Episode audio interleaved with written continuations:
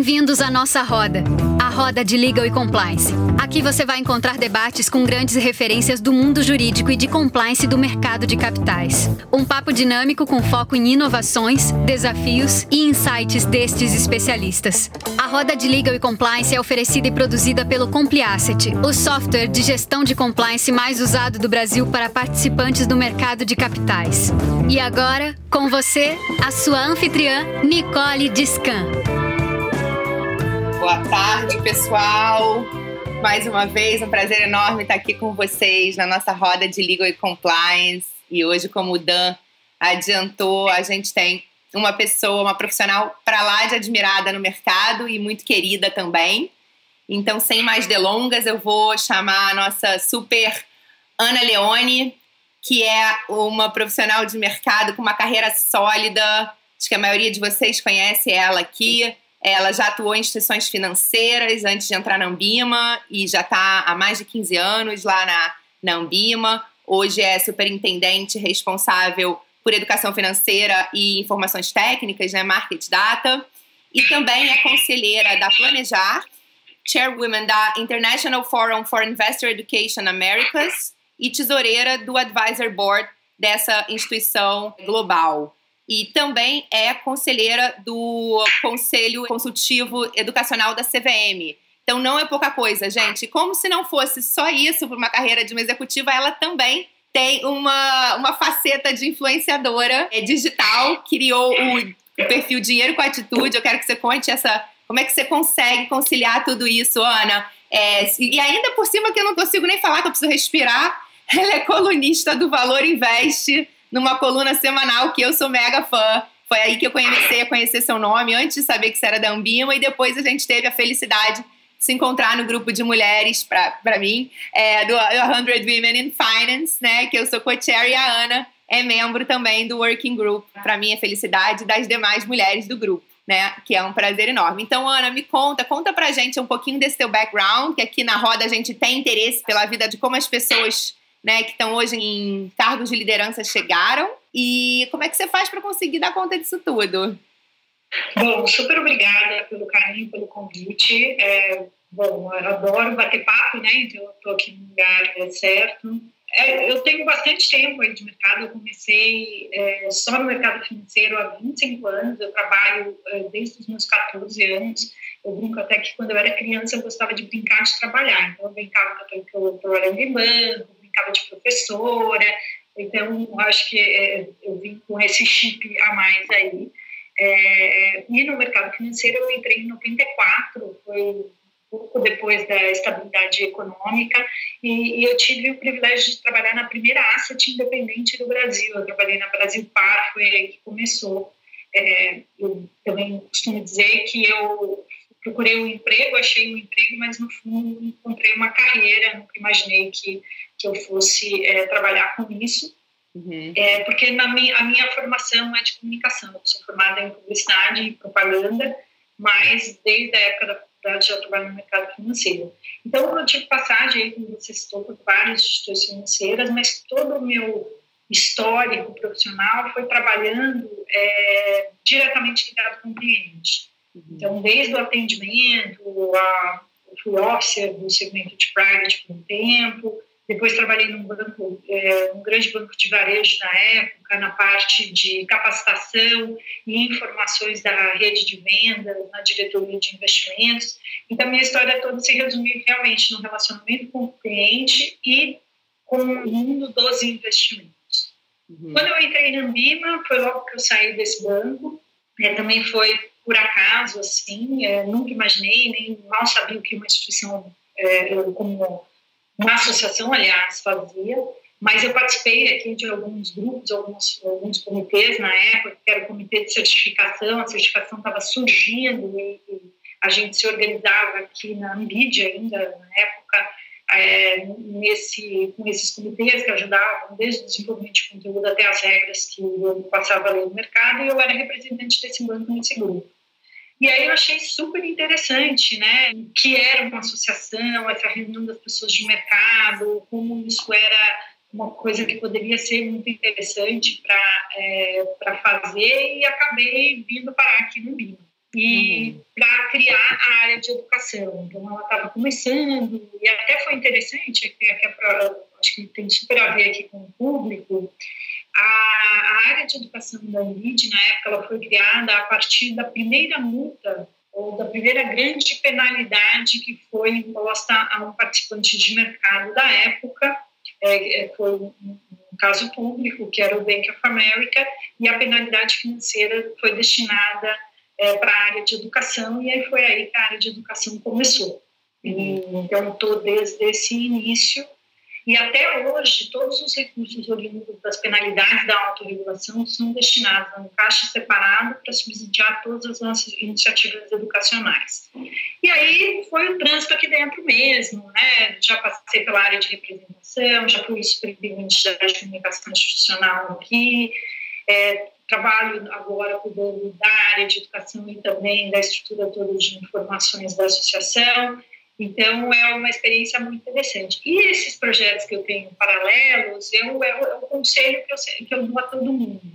Eu acho que a gente precisa sempre ter algo em que a gente possa dar o nosso tom, que a gente possa devolver um pouco do que a gente constrói, do que a gente, é, do que a gente aprende de volta para as pessoas. E quando a gente está falando de educação financeira, é uma temática que todo mundo depende, todo mundo precisa, não importa a quantidade e intensidade que você faça. Então, realmente, assim, a, mas a minha profissão de verdade é ser mãe do Eduardo e da Beatriz, é aí que está toda a minha energia focada, mas de fato é um desafio, mas quando você faz isso de forma prazerosa, eu acho que você consegue contornar as dificuldades. Adorei. E a Ambima, tudo mais é o hobby, né? A profissão de verdade é eles. Eu sei que você também é, partilha da minha paixão, que é a yoga, que eu já vi seus posts no Instagram. E, Exatamente. e o resto é o resto, né? Esse é o teu segredo. Adorei, adorei. Não, é muito interessante saber desses primórdios, viu? Eu não sabia dessa, dessa questão de como é que começou lá atrás com a primeira penalidade, muito menos que você participou da primeira asset do Independente do Brasil. Isso tem um valor incrível, né, Ana? Eu acho que isso você reflete um pouco na forma como você lê o mercado e que, que eu acho muito legal. E, e também isso nos leva para o segundo ponto, que é essa questão, né? Depois de você ter vivido tanto tempo nos meandros, né, desse lado de cá, do lado de cá, eu digo dos meus clientes também, né, dos gestores e participantes do mercado, né? Você teve essa vontade de levar isso para o outro lado, né, para outra ponta dos investidores, né, da, da sociedade que compra esses serviços, né, e se, enfim, beneficia desse mercado. E aí você criou esse dinheiro com atitude. Eu queria que você contasse um pouquinho pra gente é, dessa tua ideia, de por que naquele momento, como é que você está enxergando o momento atual, se mudou desde quando você... Porque você foi uma das precursoras, né, eu acho, assim, logo quando começou esse movimento, né, e hoje em dia está muito difundido, até que levou a, chamou a atenção dos reguladores esse ano com aqueles ofícios de... Né, e aí eu até tenho que te pedir desculpa, porque eu tenho essa mania chata de ficar trazendo toda essa conversa para esse lado da regulação. Eu sei que você está sentada aqui na nossa roda de legal compliance, que a maior da boa vontade é a tua, tua praia, não é a regulação, mas você tem muito esse background, né? Então, me conta aí um pouquinho como é que você está vendo esse mercado, como é que você via lá atrás e como é que você está vendo esse mercado de educação financeira pelas redes sociais, né? O que a gente chama de influenciadores digitais hoje em dia. Olha, eu acho que é um instrumento super poderoso poderoso. Quando eu comecei, o, projeto de Atitude foi em 2014, obviamente já tinha pessoas fazendo, mas ainda era uma coisa é, que estava começando, principalmente na área financeira.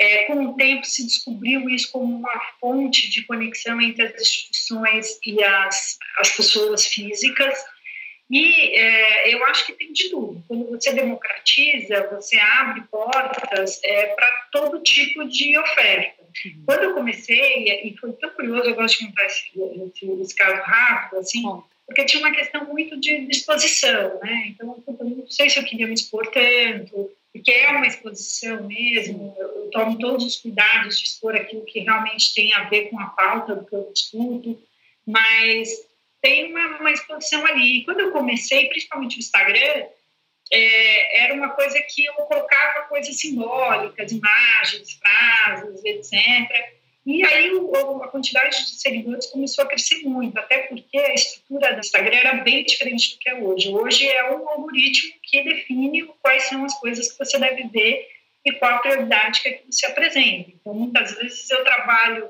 produzindo conteúdo muito mais para o algoritmo do, Instagram do que para as pessoas. Naquela época, não, era uma coisa que era um para um. Quem me seguia recebia 100% da informação que ali eu colocava. E o número de seguidores começou a crescer e eu fiquei pensando, eu falei, gente, essas pessoas não sabem nem quem eu sou. Né? Elas nunca me viram, não sabem, e elas falam, nossa, tem razão, nunca pensei desse jeito, vamos fazer e tal.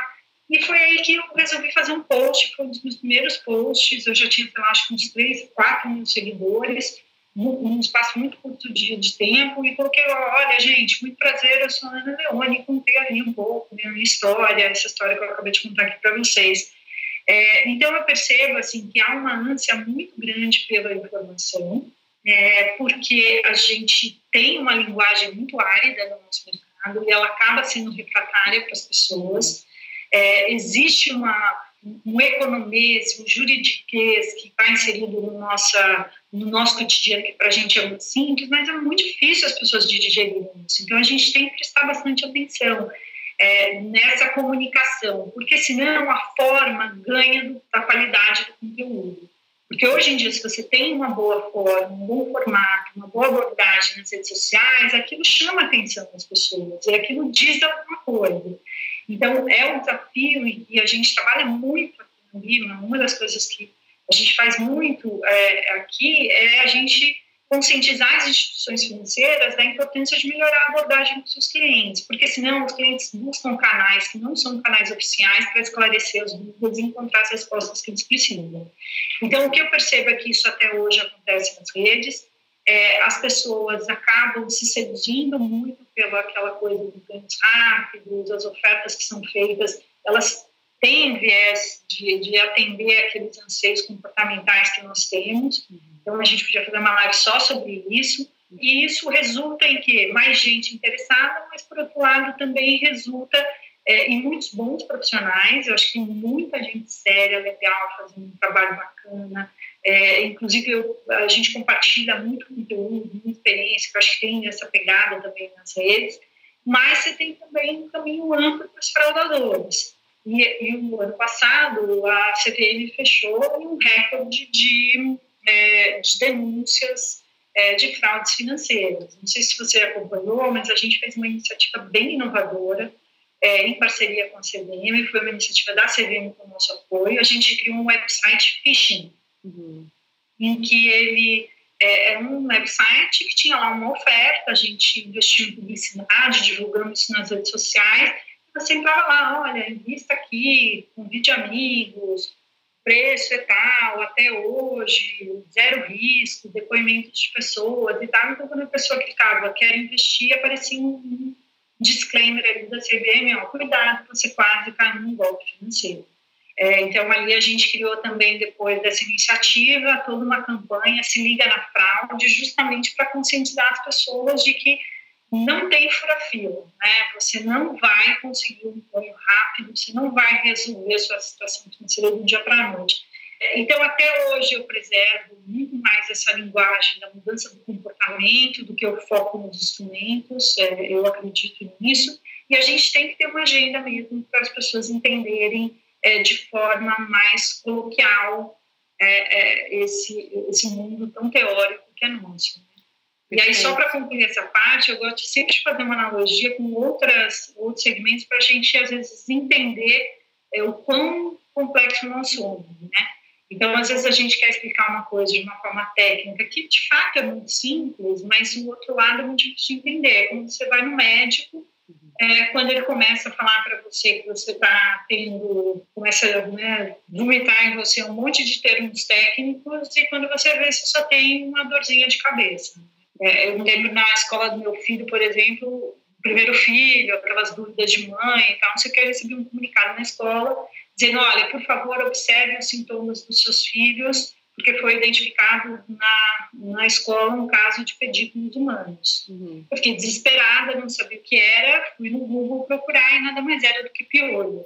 Então, quem aqui nunca pegou piolho na infância ou nunca teve um amigo que pegou piolho na infância e era simplesmente dizer uma comunicação limpa, direta, não precisa sofisticar, gerou uma ansiedade desnecessária e muitas vezes é isso que a gente acaba fazendo com os nossos investidores. Exato, essa analogia é perfeita, porque realmente as pessoas interpretam às vezes até aquela, aquele comando, né, de você fazer uma linguagem moderada e clara com mais robustez do que precisava, né? Então, o que você está falando é que, na realidade, aquela língua, quando a gente fala que tem que ter uma linguagem moderada, é para que as pessoas possam entender, né? E, tipo, isso abriu realmente o caminho para essa questão do aumento dos influenciadores. Interessantíssima a sua visão, Ana. E, uh, e você acha que o caminho que a gente está é, vivendo hoje, quer dizer, hoje os investidores estão mais conscientizados e muito em razão também desse trabalho? Ou você acha que também as pessoas acabam é, indo nessa, nessa onda e no final das contas a gente pode acabar daqui a um tempo, sei lá, porque a bolsa agora tá, tá no auge, né? Tá alta. Daqui a pouco, tipo, um monte de gente entrou em investimento sem saber o que, que é, a Ambima vai ter aí a CVM também um outro público, talvez um pouco mais chateado. Você vê um pouco disso ou é, um, é o meu pessimismo que está falando aqui? Não, eu acho que assim, o, lado bom, eu sempre olho de, de, uma forma bem positiva mesmo. As pessoas estão se interessando. Então, o mercado acaba se organizando para uma oferta e para uma demanda. Há uma demanda grande da parte dos investidores compreender melhor esse, esse tema, porque também o contexto é diferente. Se a gente pegar 2014, a taxa de juros tinha outro patamar, o portfólio de produtos era diferente. Você, com pouco esforço, você tinha a sua reserva financeira com bons rendimentos sem precisar de muito esforço. Hoje você tem uma complexidade muito maior, você tem uma taxa de juros é, num patamar mínimo histórico, você tem um contexto, uma dinâmica é, de emprego, de longevidade, tudo muito diferente. Então, isso leva as pessoas naturalmente a se interessarem pelo tema. É, então, eu vejo isso de forma positiva. Então, por exemplo, quando a gente olha os números, poucas pessoas movimentaram, saíram correndo da bolsa quando ela começou a cair no início da pandemia para outros é, ativos. Elas uhum. permaneceram, porque a condição é diferente. Em 2014, 2008, quando isso aconteceu, você tomou um susto na bolsa, você tira em seis meses você recuperava na minha pizza por conta da taxa de juros. Hoje não é mais assim. Então, a gente está sendo levado para uma maturidade maior. Mas existe também, a gente eh, eh, entrou na pandemia com 56% das pessoas sem uma reserva financeira. Então, o tema está mais interessante, tem para tudo. A gente não pode também acreditar que o perfil dos nossos brasileiros são o que a gente vê aqui na Faria Lima, no Leblon. Uhum. Não é isso. A gente tem pessoas que vão investir sempre na poupança, elas não estão preocupadas com rentabilidade, elas estão buscando o atributo da segurança. A gente tem pessoas que vão querer correr riscos, estão propensas a entrar em mercados que às vezes não são adequados para elas. E aí cabe a gente conscientizar, de novo, muito pelo aspecto do comportamento, de entender que investir é um processo, não é uma coisa que você vai fazer uma única vez. E eu acho que tanto a MIMA como o regulador e a CVM como reguladora elas têm que criar um ambiente saudável e transparente para que as pessoas sintam confiança em ter esse trânsito lá dentro. Perfeito. E eu acho que hoje os canais são mais democráticos, enfim, então eu vejo de uma forma positiva. É, e, e bons reflexos para isso. Você falando assim, estava me lembrando que acho que foi hoje que a gente postou o plano de ação da Ambima para 2021 e fala lá de mudanças nas regras de suitability. Isso nem estava aqui uhum. no, na nossa pautinha, então eu não quero fugir muito do tema, mas isso me chamou a atenção que tem a ver com a sua fala, que é um pouco dessa forma de você entender o objetivo de cada um e a adequação do que você está ofertando. Mas para a gente voltar aqui pegando o gancho, que eu acho que é um ponto que eu tenho recebido muitas consultas e tá na tua área lá, e tem a ver com tudo isso que a gente está falando, que é basicamente mercado mais demandante, né? Mais pessoas entrando sem conhecimento demanda o quê? Profissionais do mercado, mas bem preparados para atendê-los, né? Então, eu acho que vocês estão também na Ambima se movimentando para aprimorar essas regras de certificações, né, certificações profissionais dos participantes. E eu acho que assim, você podia até dar uma palhinha, assim, uma rápida introdução, mas eu acho que o ponto que eu vejo no meu escritório que está pegando mais é, como eu também tenho te ligado, tenho te enchido o saco, assim, falando bom português, bastante sobre esse assunto, até te peço desculpas públicas, porque meus clientes estão realmente bem tensos, assim, vários clientes ligando sobre as novas regras para gestor de FIP. Porque uhum. os gestores de FDICs e fundos imobiliários que vão cair na nova licença, né, e que vão cair na, na nova certificação CGE como obrigatória, eles já tinham que ter o CGA é, tivessem impostos de alçada de decisão de investimento, né? De, de tomada de decisão de investimento. Então, esses profissionais não foram tão impactados quanto me parece, né, à primeira vista, que os gestores de FIP serão, após um prazo que provavelmente será concedido para eles se adaptarem, porque eles, alguns, muitos não tinham licença do CGA, tomavam decisões de FIPs em comitê, tomam decisões de FIPs em comitê, até por conta da diferença da forma de decisão para um fundo líquido, né? Que é mais aquele compra e vende ali do dia a dia, em oposição a uma empresa que você vai comprar num deal estudado, estruturado, com pareceres de advogados e tal. Então, esse pessoal não tinha, historicamente, essa certificação. Aí, até em 2019, se não me engano, saiu uma deliberação do. Ou 2018, agora já me falha a memória saiu uma deliberação do Conselho de Certificação da Ambima dizendo que não é, quem gerisse exclusivamente FIP não precisaria ter essa certificação individual do CGA. Então, é, não, essas pessoas não têm nenhuma dispensa individual. Eu cheguei a entrar com alguns processos de dispensa individual que não foram concedidos justamente porque essas pessoas não atuavam de fato na decisão de investimento que era o requisito da dispensa. Então, é, esses gestores de FIP, aí, historicamente, mesmo aqueles que já estão há 20 anos no mercado, meu entendimento das nossas é, conversas preliminares, o que eu li, é que eles vão ter que fazer essa certificação em algum momento, que a gente ainda não sabe se vai ser, sei lá, daqui a seis meses, daqui a um ano. E é isso que eu queria ouvir um pouquinho de você, que eu acho que está com bastante ainda dúvida no mercado. É, essa é uma demanda, né? A criação da. Primeiro, o processo de certificação é um processo livre a gente tem que acompanhar uma dinâmica de mercado. Então, assim como os investidores, como você mesmo disse, é, estão mais interessados, o mercado vem se especializando mais. Então, antes, se a gente olhar o portfólio de produtos que tínhamos, era um, né, um cardápio, era um cardápio é, com tamanho, hoje é um cardápio muito mais sofisticado. Se a gente olhar a cozinha de quem prepara esse cardápio, você tem pessoas especializadas ali por cada segmento. Né? Quem cozinha frutos do mar, quem é especializado nas carnes de churrasco e quem é na, na, alimentação vegana. Uhum. Então a gente está vendo o mercado se especializar mesmo muito mais. Uhum. Quando a gente criou a CGA em 2009, o objetivo dela era atender uma demanda que era uma demanda mais é, presente no mundo, que era os gestores de fundos, é, fundos abertos, fundos é, e aí nós criamos a certificação junto com o próprio mercado, desenhamos um programa que atendesse a isso. Com o passar do tempo, essa sofisticação foi acontecendo, entraram aí os gestores mais em casas mais especializadas, porque até nesses produtos mais tradicionais a gente tem uma especialização de casas que só fazem multimercado, casas especializadas em fundos de ações, e aí a gente viu também o crescimento dessas casas de produtos estruturados. Na, é, e o processo de certificação ele não sai assim, né? ele é todo um processo de entendimento, é, de um job analysis que passa para você identificar como as coisas são feitas, quem são as pessoas impactadas por aquela atividade desempenhada. Então, quando a gente viu esse processo de, de especialização, a gente começou a desenhar, atendendo inclusive a uma própria demanda do mercado. Olha, nós, não faz sentido a gente estudar e se certificar sobre isso dado que a nossa especialidade é daquilo. Então, a gente, né, o Conselho de Regulação, de Certificação, definiu, então, a partir dessa portaria, de que, olha, eles ficam é, isentos dessa, do atendimento desse requisito, porque não há uma certificação específica. E, em paralelo, a gente começou a trabalhar é, com isso. E a gente foi ao mercado, identificou, fez toda uma análise de quais seriam os conhecimentos necessários para essa atividade, enfim, toda a lição de casa necessária, com participação de grupos né, ligados a, a, essa área, e a gente precisou, a partir do resultado desse trabalho todo, de mudar essa arquitetura.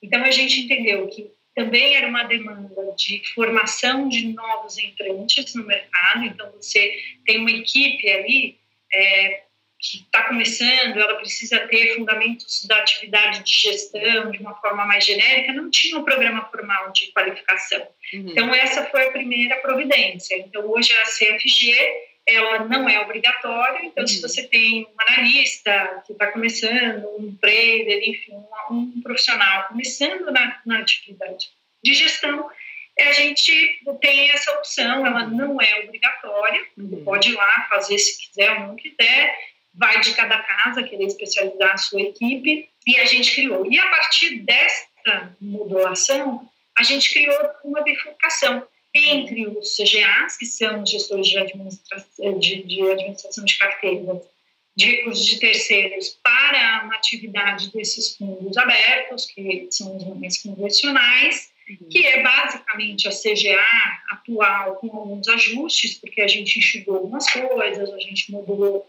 para baixo certos temas, uhum. incluiu outras coisas necessárias, e a outra ramificação que era para produtos estruturados, que aí tem bem, veio bem para atender esta demanda. Uhum.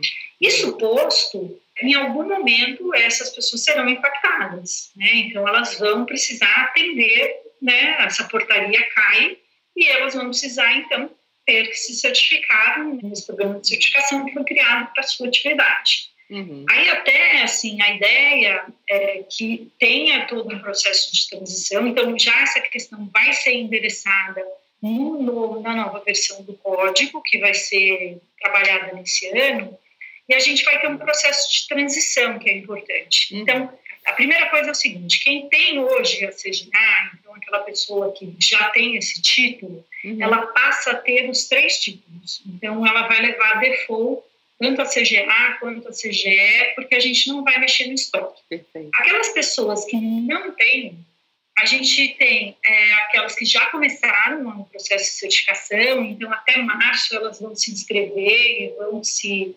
é, se certificar pela prova atual. Então Perfeito. a aplicação do último exame atual vai acontecer em março. E abril e julho é o período para finalização de todo o processo de, de quem já foi aprovado nos módulos do exame. Então, é um processo para a gente também não penalizar quem está no meio do, do, caminho, né? A gente está ali no meio da estrada, mudou a regra, puxa, volta e começa a estrada de novo. Não, a gente está ali a partir daquele lugar que é um processo que já começou. Tá e a partir de março, a gente já tem aí, aí as novas inscrições e etc., para aplicação do novo exame para aqueles profissionais, tanto do CFG quanto do CGE. Tá? Uhum. É, então, essa que é a ideia aí do, dessa transição. Então, respondendo objetivamente a sua pergunta, sim, esses profissionais vão ser impactados, e aí tem todo um processo né, de adaptação, a gente vai ainda ver como esse processo vai ser, é, todo mundo, em que período, em que prazo, quanto tempo, os critérios, enfim, isso tudo vai ser divulgado em breve. Perfeito. Perfeito, Ana, maravilha. Eu acho que, assim, para mim tá, tá clara essa informação que vocês estão passando. E quem, é, enfim, já quiser ir fazendo, vai, né, fazendo esse ano, senão vai esperando, vai se adequando na medida de que for permitido. Não é que todo mundo vai estar numa situação irregular do dia para noite porque não tem essa certificação, que é o medo de alguns. Ai, meu Deus, todos os meus gestores, uma gestora grande, só de FIP, vamos dizer assim, né? Todos os meus gestores vão precisar. Tem algumas que é só uma pessoa que vai ter que se certificar, tem outras que são mais, né? E eu acho que você tocou num ponto importante, Ana, que é essa questão do conteúdo ter a ver com o que a pessoa faz um pouco, que eu acho que esse é um ponto que eu queria jogar assim, meio que como uma, uma provocação, você fica totalmente à vontade, porque é, a gente ainda não sabe como é que vai vir o conteúdo desse novo exame, mas dos gestores de FIP com uma sensação do tipo, a minha decisão num comitê de investimento passa ao largo de algumas questões técnicas como a estatística, a modelagem de precificação, que hoje, por exemplo, cai no exame de CGA. Então, essas pessoas falam, caramba, mas é uma vivência muito diferente do que eu tenho, eu já, já ouvi um pouco isso. Então, a ideia, você acha que isso vai ser um pouco mitigado com a nova certificação, é isso? Ou ainda assim você acha que vão essa crítica de alguns que talvez a vivência ali do comitê não, não tá tão refletida na prova, que isso seria mais para o analista e não tanto para o gestor em si, que tem que ter uma, uma série de questões que são até subjetivas, né, Ana? Imagina, eu sou uma pessoa que eu não poderia estar sentada nessa posição, porque eu sou indecisa. Então, o gestor, ele precisa ter determinadas características que são inaferíveis, o bom gestor, digamos assim, que tenha a tomada de decisão na mão, que são inaferíveis para uma prova. E são alguns pontos assim que eu ouvi do mercado quando souberam que eu ia conversar com você e eu queria te passar. Bom, a primeira coisa é que assim, jamais qualquer processo de certificação que tem por objetivo é, constatar a aquisição e a retenção de um conhecimento vai ser capaz de cobrir todas as particularidades do mercado, uhum. seja qual for do CFA ao CFP, à CGA ou aos serials do, da FIM. Então, isso não existe. Tá? É, o que, que é um processo de certificação? É um conjunto de, de conhecimentos teóricos e até a gente pode, nessa teoria, a gente fazer com que é, essas, é, é, é, a gente consiga é, criar aí algumas formas de aferição de conhecimento aplicados à análise de case, por exemplo, é, fazendo estudos de cenários, etc. Mas, no fim, o processo de certificação, ele mede conhecimento, sei ou não sei. É, então, quando a gente faz um job analysis, a gente mapeia justamente essas questões quais são as teorias e em que contexto aquelas teorias precisam ser aplicadas. Quando a gente faz um levantamento aqui da nossa base de dados, eu me lembro quando eu assumi a área em 2014, aqui no Lima, de certificação, eu pedi um levantamento de quais eram as temáticas de maior facilidade ou dificuldade. Uhum. Para você ter uma ideia, quando a gente pegou da certificação da CGA na época, a, as coisas que mais eles, que os gestores, né, os candidatos aos exames erravam, eram as questões relacionadas à teoria. Então, muitas vezes, e aí de novo, nem todo mundo na nossa base é um gestor que foi head de alguma coisa. É, são pessoas que estão sendo medidas do conhecimento, porque a gente tem que colocar a régua em algum lugar. Esta régua, muitas vezes, terão pessoas acima e abaixo, mas nosso objetivo é ter uma prova que consiga colocar a barra de conhecimento e qualificação no mercado em algum uhum. lugar. Uhum. A gente pode decidir que essa barra é aqui ou ela vai aqui. A gente faz todos os estudos e análise e uso das metodologias mais modernas para a gente colocar isso numa, num, não, nem numa média de mercado, mas num ponto ótimo para que a gente possa medir o conhecimento do desempenho daquela atividade. E aí, quando a gente olhou lá, por exemplo, eram questões teóricas. E aí a gente foi conversar com alguns candidatos, a gente foi fazer algumas explorações ali. Então, muitas vezes, e aí eu estou falando, sei lá, de um, não necessariamente de um gestor, mas um, na época, tá? Nem sei se essa regra ainda está valendo, mas eu disse que sim. Uhum. É, desenquadramento de carteira. Por que se desenquadra uma carteira? Não é porque a pessoa não sabe fazer o trade da carteira, não sabe comprar e vender muito bem no melhor preço, a benefício da política de investimento, mas é porque ele não sabe que ele não pode ficar desenquadrado 67% da carteira em determinado período. Então, isso é uma teoria. Então, essa teoria ela precisa ser medida. Então, o processo de decisão no comitê de investimentos Obviamente que a gente não vai medir a dinâmica de um comitê de investimentos, até porque cada comitê se estrutura e seus processos decisórios são diferentes de um para outro. Aí a magia é a arte do mercado. Mas a ciência a gente tem que ser capaz de medir num processo de certificação. Então, eu não tenho a expectativa de que o profissional ele vai olhar e falar assim, isso aqui é a descrição absoluta do que eu exerço. Uhum. Mas são conhecimentos necessários que ele precisa para o desempenho daquela atividade. E as teorias são as que mais são prejudicadas. Quando a gente está falando de regulação, de autorregulação, das regras. Uma vez eu estava conversando com um profissional, head de marketing de um banco grande, ele falou assim: a quantidade de apontamentos que nós recebemos por falta de conhecimento das pessoas da teoria da legislação é surpreendente.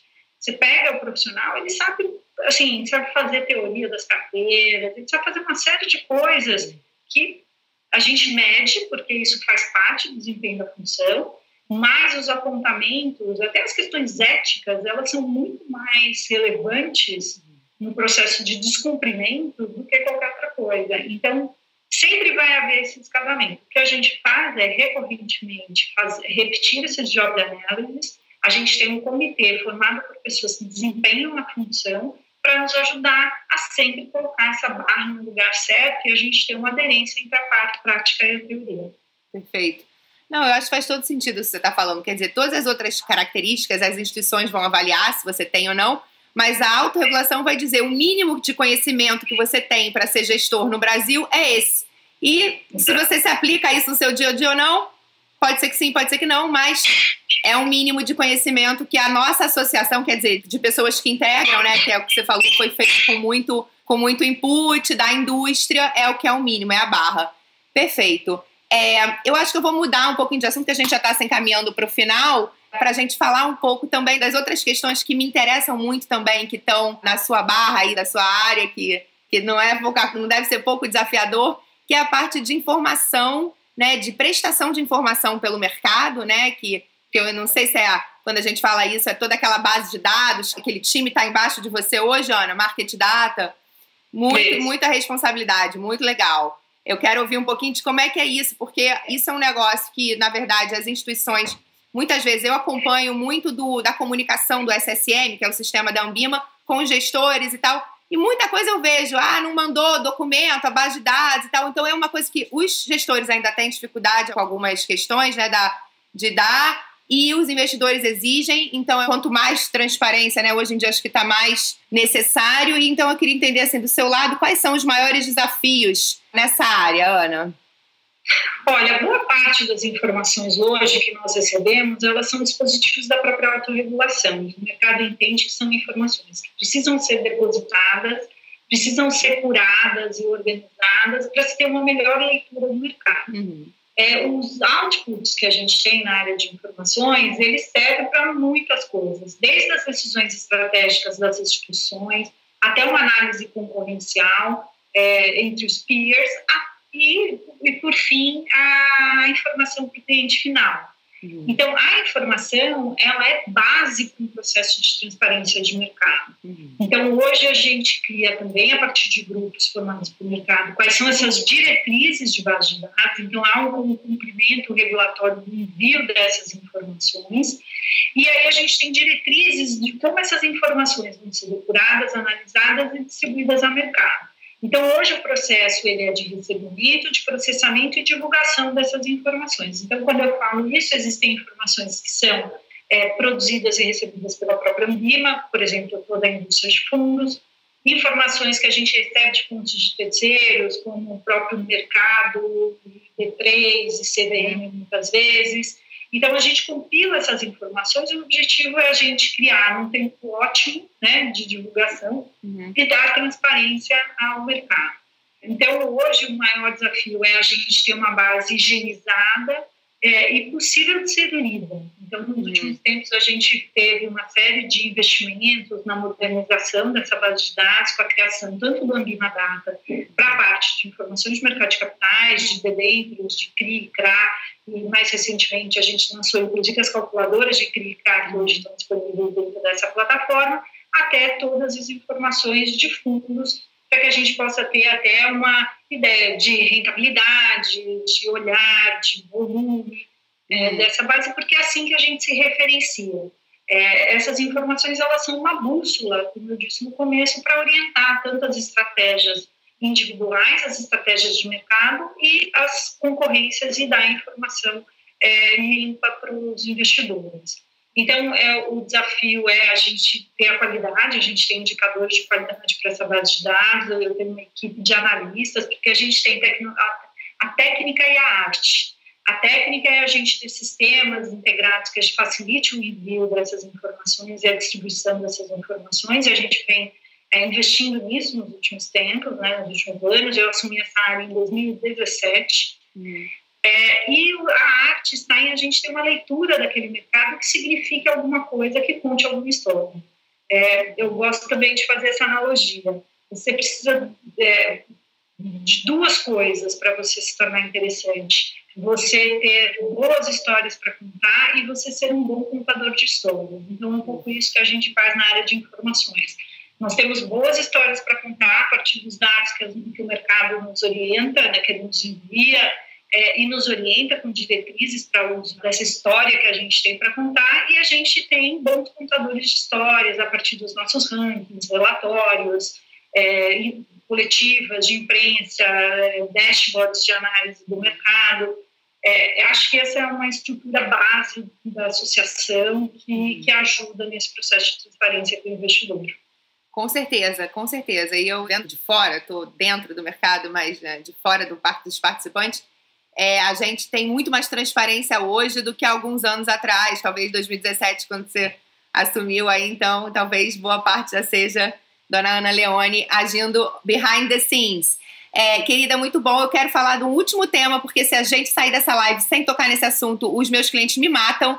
A ideia é falar um pouquinho da questão do que tem de novidade de precificação aí vindo. E eu vi no plano de ação também, né, divulgado recentemente, que tem uma novidade para a precificação de FDIC, né? É, que eu queria que você explicasse um pouquinho para a gente aqui em primeira mão. Ano passado também teve uma questão de mudança relevante de precificação de carteira, né? Poucos gestores talvez já tenham sido impactados nessa questão, porque ela começou a vigorar em 2020, ainda não sei se está tendo que registrar as carteiras na Ambima, mas pelo que eu entendi, a precificação agora vai ter que ser feita nos moldes dos fundos, né?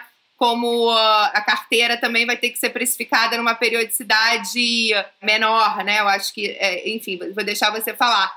É engraçado também que a gente está falando de precificação num dia que o mercado tá maluco, tá de cabeça para baixo. Hoje eu passei um tempo falando com os clientes, é, jornalistas, sobre o que está acontecendo, esse short squeeze no mercado americano que os brasileiros estão tentando replicar. Mas a gente vai fazer uma outra live só para falar disso com uma pessoa que a Ana vai me indicar, lá da Ambima, porque é uma seara bem técnica. A gente vai ter que entender as regras da Bolsa para a gente conversar um pouco aqui nessa roda do que, que aconteceria aqui no Brasil se a gente estivesse passando uma situação como essa. Mas ah, aí até conversei um pouco com a Ana, né? Assim, o que, que é falar de precificação num dia que o mercado está determinando o preço e não o preço que está refletindo no mercado? É uma discussão interessante. Então, falando um monte de coisa aí para a gente fazer um apanhado. Ana, o que, que você consegue ah, comentar disso Bom, tudo?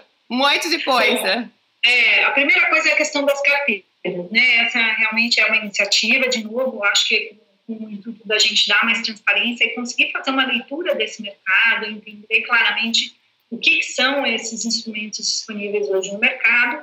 A gente começou a receber informações aqui que serviram de relatórios para serem usados ali pela área de supervisão, para que se faça uma análise entendimento desse, desse, é, desse segmento, e a gente passa agora a receber essas informações para a construção de uma base de dados, para exemplo, do que a gente tem em outros ativos, a gente também poder contar boas histórias. Então, essa é a questão da, da, da regra das carteiras. Uma outra coisa que você citou, e acho que é legal só conceituar rapidamente, a diferença entre a precificação da BIMA e as diretrizes de marcação ao mercado. São duas coisas distintas. É, a gente define regras também junto com o mercado de diretrizes de marcação ao mercado. Então, os participantes do, do, dos nossos fóruns, os participantes da Lima, eles têm que depositar aqui o seu manual de marcação ao mercado e isso é definido a partir de diretrizes da autorregulação. Então, é a forma como essas instituições vão precificar o ativo nas suas carteiras, seja ela dos fundos, seja ela é, de carteira de qualquer outro ativo. Então, são diretrizes que são definidas pela Ambima para a marcação de ativos das carteiras. Então, este é um conceito. Do outro lado, existe a atividade da Ambima como uma entidade divulgadora de referência de preços ao mercado. Então, nessa seara, que é da minha responsabilidade hoje, a gente precifica 100% dos títulos públicos disponíveis no mercado. Então, no caso dos títulos públicos, é uma atividade em que é, tem bastante liquidez, até alguns títulos não tem tanto, mas a gente tem ali uma consolidação bem forte dessa, uhum. dessa precificação. A gente precifica hoje quase 90% das debêntures de mercado. Uhum. É, hoje são cerca de 500 e poucas é, séries de debêntures. E a nossa metodologia de, de precificação é a coleta de informação dessas instituições precificadoras. Então, as instituições que são contribuintes no nosso processo de certificação nos manda né, essas informações de precificação. Então, a gente tem todo um processo, que até eu convido vocês a conhecer o white paper que nós publicamos recentemente, explicando no detalhe toda a nossa metodologia e a forma e o processo que isso é feito. Então, nós coletamos essas informações dessas, desses é, instituições é, precificadoras, aí tem uma regra né, de serem distribuidores, fundos, corretoras, a gente considera isso também na, na amostra. A gente pega parte da, da informação que é a taxa indicativa, parte da informação dos polos e às vezes até de negócios quando essa informação tem dentro do nosso sistema reúne. Uhum. Aí a gente compila isso a partir de uma metodologia, então a gente dá peso, a gente usa a média dos últimos três dias, a gente tem que ter um número mínimo de, de entidades precificadoras para que aquele preço vá, é, que seja precificado, enfim, tem todo um critério, e aí a gente dá uma taxa indicativa para aquele ativo. E aí eu até também, eu sou a, das analogias, farei mais uma aqui, é a tabela FIP do mercado. Então, você tem uma referência de preço, que ela é coletada a partir de uma metodologia que é bastante transparente, e aí aquele preço, ele serve como uma referência, e ele pode ser negociado acima ou abaixo. Então, essa é a, a, a nossa metodologia de precificação.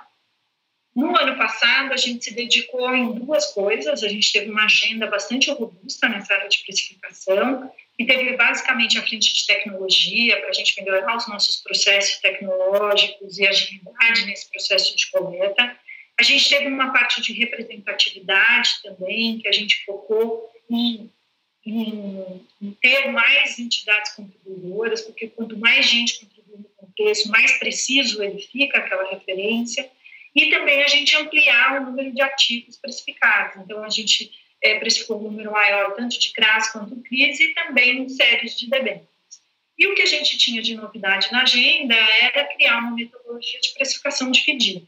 Essa metodologia ela foi testada, a gente fez um período de testes por um tempo, ela foi validada por, uma, por um grupo de mercado que cuida disso, que é o Comitê Constitutivo de Precificação da ANBIMA, é, nos diferentes polos relacionados, e aí a gente agora está aí fazendo mais um apuro nos nossos testes para que a gente comece a divulgar essas informações em breve. Uhum. Então, é importante, é um mercado que vem crescendo, era uma demanda antiga, a gente fez isso em um tempo recorde, desenvolver uma metodologia para uma coisa tão diferente, porque a nossa experiência estava focada em é, em precificativos, né? Uhum.